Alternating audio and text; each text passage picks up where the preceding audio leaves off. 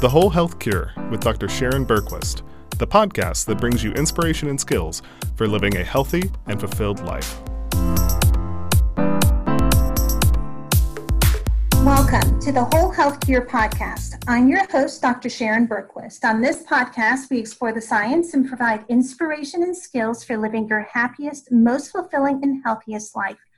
Today, I'm beyond honored to have as my guest Dr. Neal Barnard. His work has revolutionized care and influenced policy. Many of you may know him from his New York Times bestselling books. Today, we're going to talk about his latest book, Your Body in Balance, addressing the link between food, hormones, and health. A bit of background for those who may not know Dr. Barnard. He's an adjunct professor of medicine at the George Washington University School of Medicine in Washington, D.C., and president of the Physicians Committee for Responsible Medicine. Dr. Barnard has led numerous research studies investigating the effects of diet on diabetes, body weight, and chronic pain, including a groundbreaking study of dietary interventions in type 2 diabetes funded by the National Institutes of Health that paved the way for viewing type 2 diabetes as a potentially reversible condition for many patients. Dr. Barnard has authored more than 90 scientific publications and 20 books for medical and lay readers, and is the editor in chief of the Nutrition Guide for Clinicians, a textbook made available to all U.S. medical students. As president of Physicians Committee, Dr. Barnard leads programs advocating for preventive medicine, good nutrition, and higher ethical standards in research. His research contributed to the acceptance of plant based diets in the Dietary Guidelines for Americans. In 2015, he was named a Fellow of the American College of Cardiology. In 2016, he founded the Barnard Medical Center in Washington, D.C., as a model for making nutrition a routine part of all medical care. Working with Medical Society of District of Columbia and the American Medical Association, Dr. Barnard has authored key resolutions now part of AMA policy calling for a new focus on prevention and nutrition in federal policies and in medical practice. In 2018, he received the Medical Society of the District of Columbia's Distinguished Service Award. He has hosted four PBS special uh, programs on nutrition and health. Originally from Fargo, North Dakota, Dr. Barnard received his medical degree from George Washington University School of Medicine and completed his residency at the same institution. He practiced at St. Vincent's Hospital in New York before returning to Washington to found the Physicians Committee. And I also want to add on a personal note that I was delighted to be present to watch Dr. Barnard receive the 2016 ACLM Trailblazer Award, so well deserved for him to be recognized uh, for all his con- contributions to our understanding on the role of diet in our health. Dr. Barnard, thank you so much for joining us today. Well, thank you. It's great to be with you. Yeah, you know, before we jump in talk to talk about your latest book, and I have to say I loved reading it. I want to ask just a few questions to kind of get to know the person behind the books, which you know we rarely get to to get a sense of when we read your books and, and watch you in your PBS specials. I wanted to ask, you know, how you became so passionate about the power of food. I have to say that I, I, think we've really underestimated what foods can do, and this was really true in my in my own life. Um, I, as you mentioned, I grew up in North Dakota, and um, we thought we at the time we really thought food was pretty unimportant. Um, my dad was in the cattle business as a young man, just like everybody else in the family, but he he did not like raising cattle, so he went to medical school and he became the diabetes expert for Fargo and for much of eastern North Dakota. Um, so he spent all day in the clinic with people with lots of people with type 2 diabetes and so forth. But I never once heard him say, when he would come in at, you know, come back home at six o'clock and set down his medical bag, I never heard him say that anybody with diabetes ever got better. You know, oh, you know, wow, I had five patients today who no longer have diabetes thanks to me. That that never happened, not even once.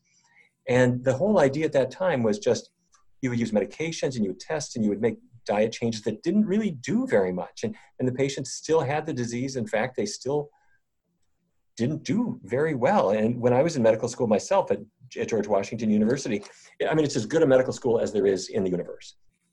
But I had the, exactly the same experience. People with heart disease kept having heart disease, and people with high blood pressure just stayed on medications forever, and diabetes not, never got better. Anyway, um, so forgive me for this long-winded answer, but what happened was we started doing research studies where we started to discover that if you if you make the right kinds of changes, particularly in what the patient is eating, you can make diabetes just go away. And I thought, oh, good grief.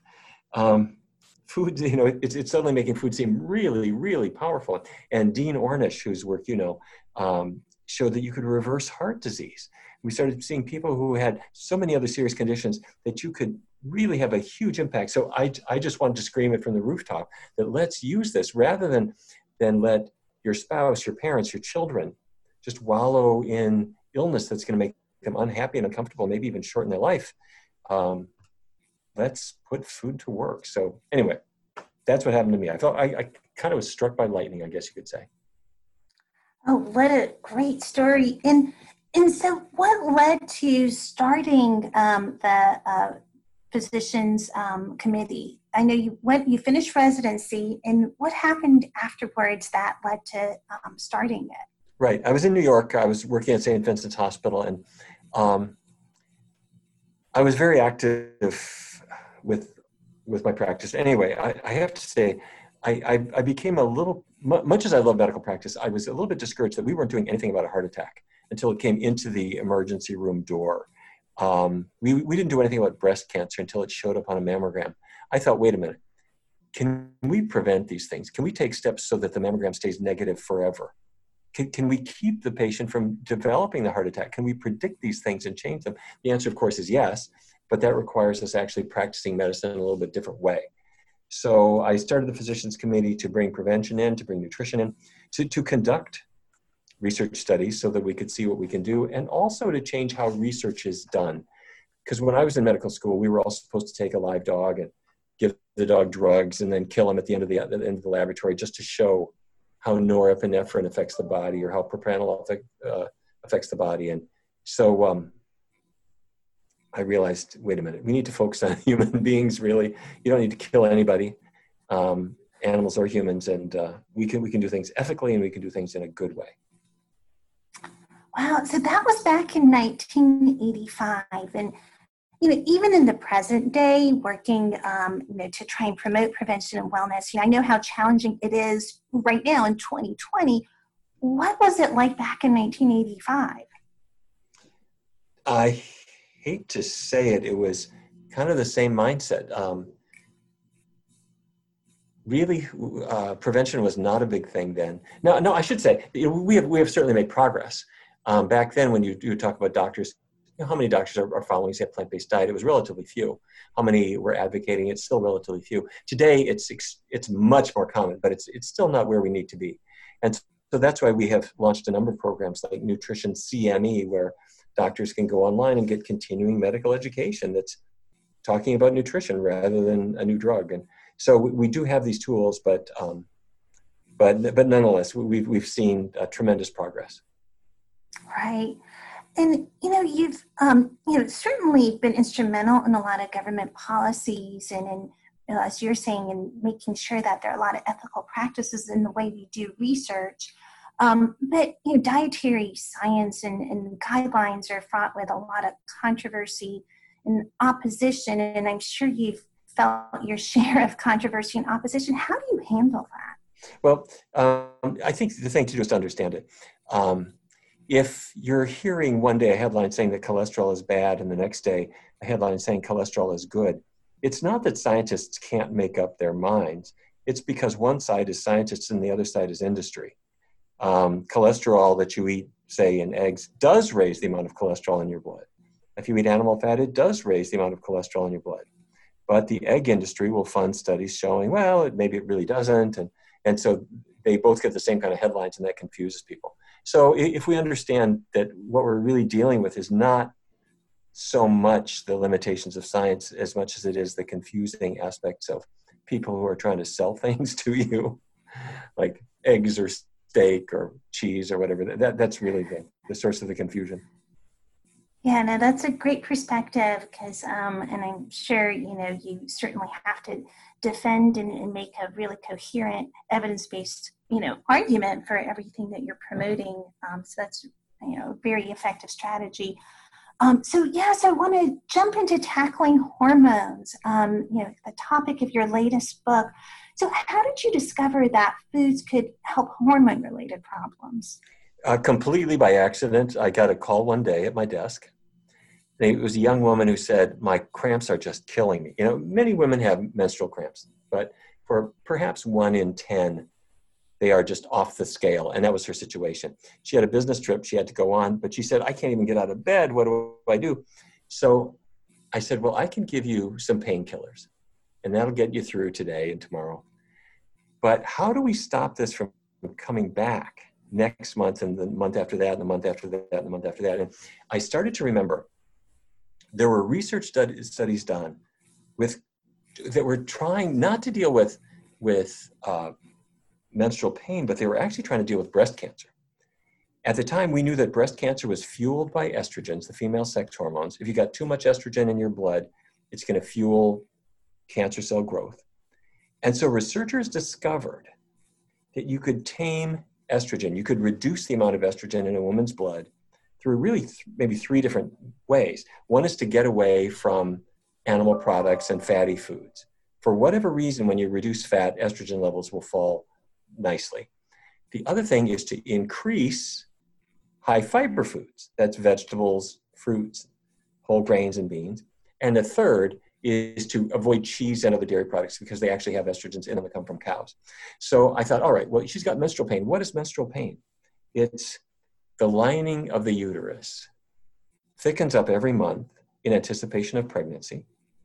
And that's because the uterus is the most optimistic organ in the body. Every month it's convinced that, that we could get pregnant this month, so we better get ready. So the uterus thickens up the lining. Um, but if there's too much estrogen in the blood, it thickens up too much. And that leads to pain, extra pain at the end uh, with menstrual flow. So to this young woman, I, I suggested, just as a, an educated guess, I said, Would you like to try a diet change for next month? No animal products at all, 100, percent vegan. Um, and keep the oils really low too. So we were reducing fat, boosting fiber, avoiding dairy, and it was an absolute cure for her. She was fine, didn't have this again. So um, I then did a research study to confirm this with Georgetown University and a large group of women, and it worked great. And in the course of the, in, in the course of that trial, not only was it really cool to see that menstrual pain got better, but we had one of the women in a study thought that she was infertile. In the course of the research study, she got pregnant un- completely unexpectedly um, j- just after about i think six weeks of being on this vegan diet. And I, I, ran into her later. She had three children. And so what i realized is wait a minute by changing our diets we're changing estrogens uh, ebbs and flows in a way that if we control it we can deal with things like menstrual pain endometriosis infertility and none of those will kill you but but breast cancer can kill you, and we can control that too to a degree. And then you can do the analogous things for men. So anyway, I just got really excited that all of these things that we thought I just got to put up with it. I got menstrual pain because I'm a woman, and I, I, I just now have to take painkillers every single month. Maybe we can erase some of those diagnoses, like infertility or dysmenorrhea, by, by, by changing what we're, we're doing. So my goal with your body in balance is to give people the tools to try it in their own life. Oh that's an amazing connection um, that i think helps so many conditions. And i want to also clarify estrogen because you know sometimes when people have fertility problems they're under the um, you know perception that their estrogen is too low not too high. Um, same with for example menopause which is one of the other problems you tackle can you explain kind of what balance looks like for estrogen? Yes, and, and, and I should say that not everything is really known about this because I think I think you're putting your finger on, the most important issue that it's not necessarily a question of being too low or too high or just too low or just too high. You really want to be in the middle. Um, every, you want to be in balance, and that's true for every hormone. Um, I've, I've been talking about estrogens, the female sex hormones, but take insulin, which is the hormone made in the pancreas that goes through the bloodstream to the cells of the body to let sugar go inside the cell. Insulin if you don't have any insulin, if you're really low in insulin, you can die. Um, if you have too much insulin, you can die. Um, you need to be in the middle. Same with thyroid hormone. Your thyroid gland at the base of your neck makes thyroid hormone to, to control your energy um, and other functions. And same story. You can die. It can, be, it can kill you if you have too little or too much. So, um, in all of these cases, you want to be in the right balance, and you get knocked out of balance into sort of a hormone haywire by eating animal products, uh, dairy products, meat, these kinds of things uh, disrupt our, our, hormone function in many ways. Right, and, and when you talk about the animal products, you know there are so many components in the animal products that influence hormones such as estrogen. Um, can you talk a little bit more about the specifics of avoiding cheese and dairy uh, and the recommendations that you're making? Yeah, um, dairy products are something that everyone sort of thinks of as a normal part of life, you know, the glass of milk when you were a kid. But if you stand back a little bit and look at it the way Mother Nature would look at it, it's crazy to drink milk. Um, to get a glass of milk, what people may not know where it comes from, but um, what happens is that a, an underpaid farmhand um, some dairy artificially inseminates a cow which is not done in a very pleasant way. But she is impregnated, and then they wait for her to give birth. And once they give birth, they take away the, the baby calf and either kill the calf if he's a male or, or isolate her if she's a female until she's old enough to be impregnated herself. And then we take the milk. And then we turn the milk into cheese and yogurt and all these things, and we act like it's somehow normal. But what nature had in mind was that a cow would only make milk for her baby, and that's it. Um, now, this raises all kinds of issues because there's cholesterol in it, there's saturated fat. In fact, it's the biggest source of saturated fat, bad fat, cholesterol raising fat in the diet. But remember, I said that the cows are pregnant. Um, they're pregnant every year, and they're milked when they're pregnant. And when they're pregnant, they're making estrogens that get into the pail of milk and they get into your cheese and your yogurt. And if you have a seven year old son or an eight year old daughter, every bite of cheese pizza they're eating has estrogens in it. It came from that cow. And you would never in a million years want to give hormones to your children in their breakfast or lunch or dinner, but that's exactly what we do when we feed them dairy products. So it's a good thing to get away from. Right. And so do you think that nutrition should play a bigger role in approaching breast cancer and other hormone related cancers? with no question. Um, we have seen that nutrition affects the likelihood of developing breast cancer, and it also affects the likelihood of dying of it. And I think perhaps the simplest example is with soy products. Um, in fact, actually, this has been a source of confusion. Um, the fact is that women who consume the most soy milk or tofu actually have about 30% less risk of developing breast cancer compared to other women. Um, the reason I emphasize that is uh, the internet myth is that it's, it's kind of the opposite that soy products cause breast cancer. They, they actually don't. They, they substantially reduce the risk. Um, and also, women who have had breast cancer in the past, they, they had a diagnosis of it and they were treated. Their likelihood of the cancer coming back is also greatly reduced if they include a fair amount of soy in their diet. And when I say soy, I just mean soy milk or tofu or soy yogurt or something like that. Um, what we think is going on uh, is that soy probably, well, it does attach to estrogen receptors, and, and that's why people first thought that soy would cause cancer. But we have more than one kind of estrogen receptor. You've got alpha receptors and beta receptors, and in, in the same way as on the floor of your car, you've got a gas pedal that makes it go, and you got a brake that makes it stop. Soy kind of hits the brake, I guess you could say. It's, it uh, puts the brake on cancer. So that, that's just one example, but there, there are many, many others. And um, if you eat a diet that's really high in fiber and high in vegetables and fruits and avoids animal products, that's a that's that's a, a, prescription for the lowest risk of cancer that you can get. And by adding animal products, especially things like hot dogs and bacon and sausage, the processed meats, I mean that's those are just invitations to cancer. I'm sorry to say, uh, but dairy products as well. And, and, and that's great. So it's really kind of like twofold. You need to remove the fat and add soy to get the maximum protection. And I want to jump into you know diabetes because you've done so much work around diabetes and uh, in with insulin. Can you talk about some of your research findings as it relates to diabetes? Yes. Um, in 2003, the National Institutes of Health funded our research team to try to find a better diet for type 2 diabetes. And to, to cut to the chase, there's just a completely different way of thinking about it. And for people who are a little unsure what these terms mean, diabetes means that there's too much sugar in your blood. That sugar is glucose. And it's, it's actually not a bad thing. Glucose is a good thing uh, because it, it powers your cells. But it's only good if it can get into the cell and act as an energy source. And it's not good if it's just building up in the blood, causing mischief.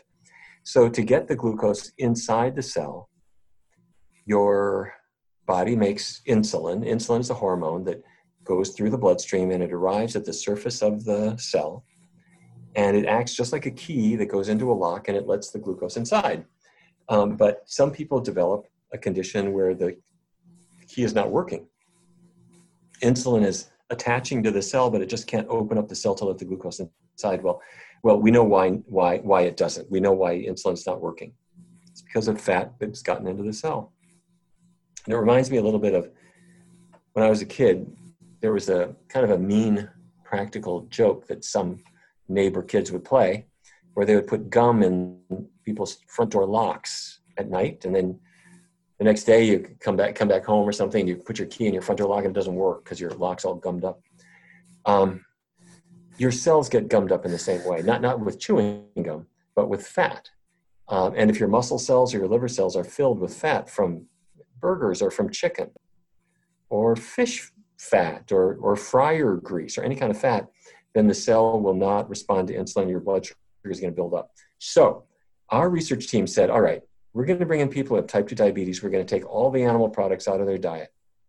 There's no animal fat left. We're going to keep oils very low too. And we discovered that their insulin sensitivity starts to return. Their blood sugars that have been going up for years start to finally come back down. They're not limiting how much they're eating, they're eating till they're full until they're satisfied. And the changes are pretty simple. Instead of meat chili, it's bean chili, or instead of Alfredo sauce on your pasta, it's tomato sauce on your pasta, whatever. Uh, very easy. But we started to see something that my dear dad never ever saw, which was diabetes going away. And I will never forget the first patient I had whose diabetes was gone. He'd had it for four or five years, and he had, he had and, and his family tree was filled with diabetes.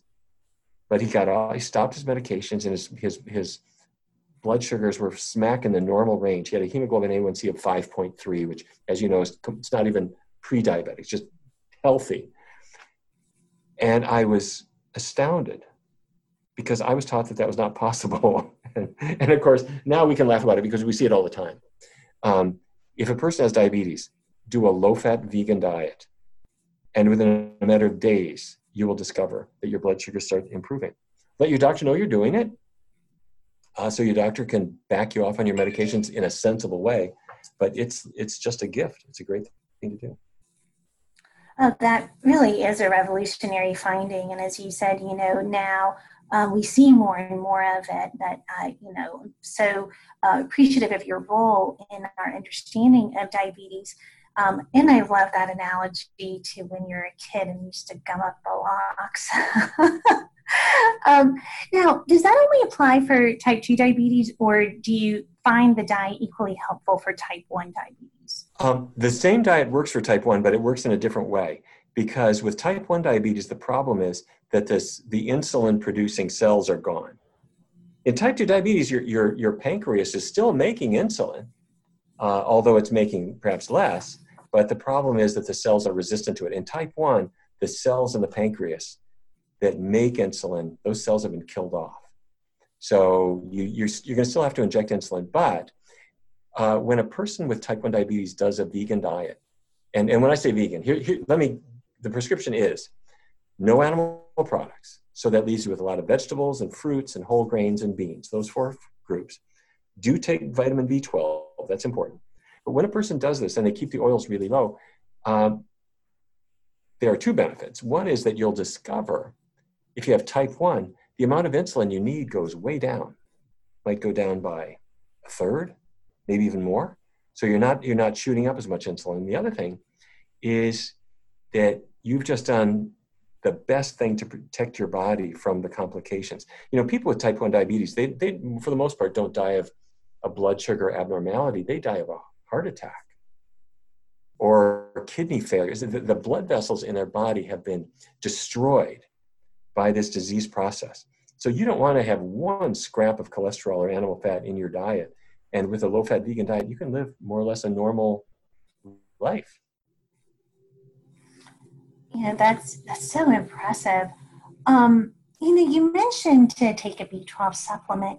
Um, what supplements do we need, if any, um, by making the dietary modifications? Okay, well, you do need B12, as I mentioned. You need it for healthy nerves and healthy blood. Um, and frankly, that's good advice for everybody. Um, it's essential on a vegan diet, but it's frankly, so many people are low in B12. Everyone ought to supplement. Um, that's the only one that you absolutely need, in my view. However, let me also mention vitamin D. It, vitamin D comes from sunlight on your skin. And if human beings had had the good judgment to remain in equatorial Africa, where our species began, we would have gotten all the vitamin D that nature ever wanted for us, but we had the bad judgment to move to New Jersey um, and to North Dakota and all kinds of places that don't have so much sun. And so, particularly in the wintertime. And so we get um, vitamin D deficient. Uh, if that is you, then I would take a vitamin D supplement, and a typical dose that most doctors would recommend is 2,000 international units. Um, that's really about it. There are other supplements a person can occasionally use, but for the most part, they're really not needed. And you'll get plenty of good nutrition from the foods that you're eating. Great. And let's switch over to men's health. Um, so, um, you know, we've talked about some female related conditions. How about erectile dysfunction? Um, what's the role of nutrition there? Oh my goodness thanks. Yeah, I've got to tell you, the same scenario plays out in every single clinic in America. Hank goes into the doc and he says, Doc, I can't raise the flag. And the, doctor knows what he's talking about. He's, he's got, men have all these euphemisms, you know, um, my nature, you know, whatever anyway, the, um, so the doctor says, I, I, understand you want a Viagra prescription, right? And, the, and Hank says, Yeah, doc, give me some Viagra. So the doctor writes out a prescription, and the patient takes the prescription and runs out and says, Thank you, I'm going to the pharmacy now. The doctor at that point drops his pen and races out the door, and he catches the patient before he gets down the elevator. He says, Stop, we are not finished. You've got bigger problems. And he sits the patient down, and the doctor looks the patient in the eye and says, The reason that you have erectile dysfunction, it's not that you've got performance anxiety. It's not that you're just getting older. It's none of that stuff. The reason that you have erectile dysfunction is because your sexual function depends on blood flow. A man's private parts, it's sort of a hydraulic system, if I can put it that way. It, it's, it's, it's dependent on adequate blood supply. If you don't have good blood flow to the man's private parts, nothing happens. And the doctor says if you are having erectile dysfunction, that's a sign that your blood flow is reduced. And Hank says, What do you mean it's reduced? And the doctor says, You've got atherosclerosis. I've got what? You have little growths, almost like blisters, forming your arteries. They're atherosclerotic plaques. And if you have them in the arteries to your private parts, that means you're not going to get an erection anymore. But, but it also means that you almost certainly have the same process in the arteries to your heart and the carotid arteries to your brain, meaning you're a, you're a candidate for a heart attack or stroke within the next three to five years. So before you leave the clinic, I want you to sit down with our dietitian because Viagra isn't going to undo any of this. Um, we need to save your life. And the beauty is, the patient now is given a low fat vegan diet to open up his arteries again. And that ends up eventually curing his erectile, dysfunction that he came in with in, in a great many cases. So that's, you, you've really got to talk to the patient about what caused it because otherwise, the erectile dysfunction is just a sign that he's a very sick man. Yeah, and you know, it's a great point that you're not only helping erectile function, but so much of health and you know, risk of heart attacks and strokes. um, and how closely they're all tied together through circulation. And um, you know, mood is something that you know I think we all see a lot in in our practices. You know, the role of anxiety, depression um, plays in you know the lives of our patients. What can people do using nutrition to help their mood? I think there are a couple of things. Um, one is your gut is connected to your brain. By that I mean, inside your digestive tract are trillions of bacteria. And those bacteria make compounds that get into the bloodstream and they can make you feel crummy or they can make you feel good, depending on which ones they are. Um, your gut makes neurohormones um, that affect how you feel. What is surprising is that what's in your gut, um, the, the, the, foods that you eat, will control the, the species of bacteria that predominate. And if you're eating a lot of animal products, then unhealthy bacteria flourish and you are set up to have um, depression as a result of that. Also, these animal products tend to be inflammatory, and that also aggravates brain function. So, years ago, we did a research study with Geico, the, the car insurance company, uh, where we brought in people who worked there, but in the company cafeteria, we brought in vegan food. And we found that diabetes got better, people lost weight, but anxiety reduced and depression reduced. And also, we measured job absenteeism, that went down too. And what we thought, think is going on is just bringing in healthy foods changes the gut bacteria within about two weeks' time, um, and the depression starts to lift. Now, I, I, a big caveat there are other contributors to depression, and depression can be dangerous. I mean, suicide is a real thing. So don't cancel your doctor's appointment if you've got one. Um, don't only change your diet. You, but but but you are going to eat. So eat the healthy things that are good for the brain, while you're at it, lace up your sneakers. Exercise is good for your mood too, ideally in a nice sunny spot so that you can get sunshine. Uh, and when when researchers have tested what I'm going to call sort of a lifestyle approach, which is very heavy on exercise and so forth, it really rivals what antidepressant medications can do. Right. So, you know, it's just amazing what an adjunct food can be um, like you said, even if it can't entirely cure conditions like depression, how much it can just make a difference for most people. Um, Dr. Barnard, you know, I want to thank you for all these wonderful explanations and for making the connection so clear between how hormones and, and food um, interplay and, and, influence our life. Um, before we end, is there anything you'd like to add that we haven't had a chance to talk about? Maybe just how to begin a healthy diet for a person who's interested but a little nervous. Um, we break it into two steps. And the first step is you take about a week. During this week, um, just explore healthy foods. Take seven days and just think about if, let's say, I did do a vegan diet, what would I actually eat? And make a list. So for breakfast, maybe I'd have oatmeal with cinnamon and raisins. Go go to the store, pick it up, see if you like it. Um, uh, if I have cornflakes with uh, milk every day. Well, now maybe I'll test almond milk. I never tasted it. I'm going to go to the store and try. Um, uh, every day I have a submarine sandwich for lunch, and maybe I'll try the, the veggie sandwich and see what, what if it's good. Anyway, you take a week and just try out options that don't have animal products in them. And after a week, you'll find them. So then the next step, once you've taken a week to figure out what foods you like that are, that are free of animal products, now step two is take three weeks and just eat those foods. For three weeks, you're going to be a complete vegan. You're going to not have any animal products at all. Be strict with yourself, which is now e- easy because it's only three weeks in because you already picked out the food.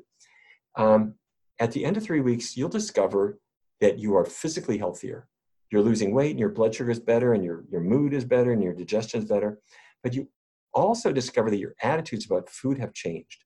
Um, the things you thought you couldn't live without, you you're quite glad to leave behind. And the new things that you're discovering are really new friends. So um, take a week, ch- check out the possibilities, then take three weeks and give it a good test drive, and it'll change your life. And you know, to your point, it's incredible how quickly a dietary change can um, turn everything around in terms of hormones and mood and quality of life.